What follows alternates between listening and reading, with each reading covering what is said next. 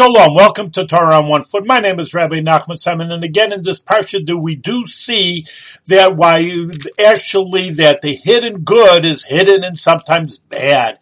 And what happened is when the Jewish people went into Canaan in the land of Israel, that they didn't have any, they went into their houses, but then sometimes tzaraas, the leprosy happens onto their houses and then they have to knock down the house. What an incredible tragedy, knocking down your house. But what and lo and behold, what did they find? They found treasure. Well, they didn't have banks in those days and safety deposit boxes. So people hid their treasures in the walls. And when they saw the Jews coming, said, we'll hide them there until they leave and then we'll get it back. So the Jewish person's living there and doesn't even know there's hidden treasures behind the wall. But even though there's ras and he's oy vey, they're knocking down my walls, he found hidden gold and treasures.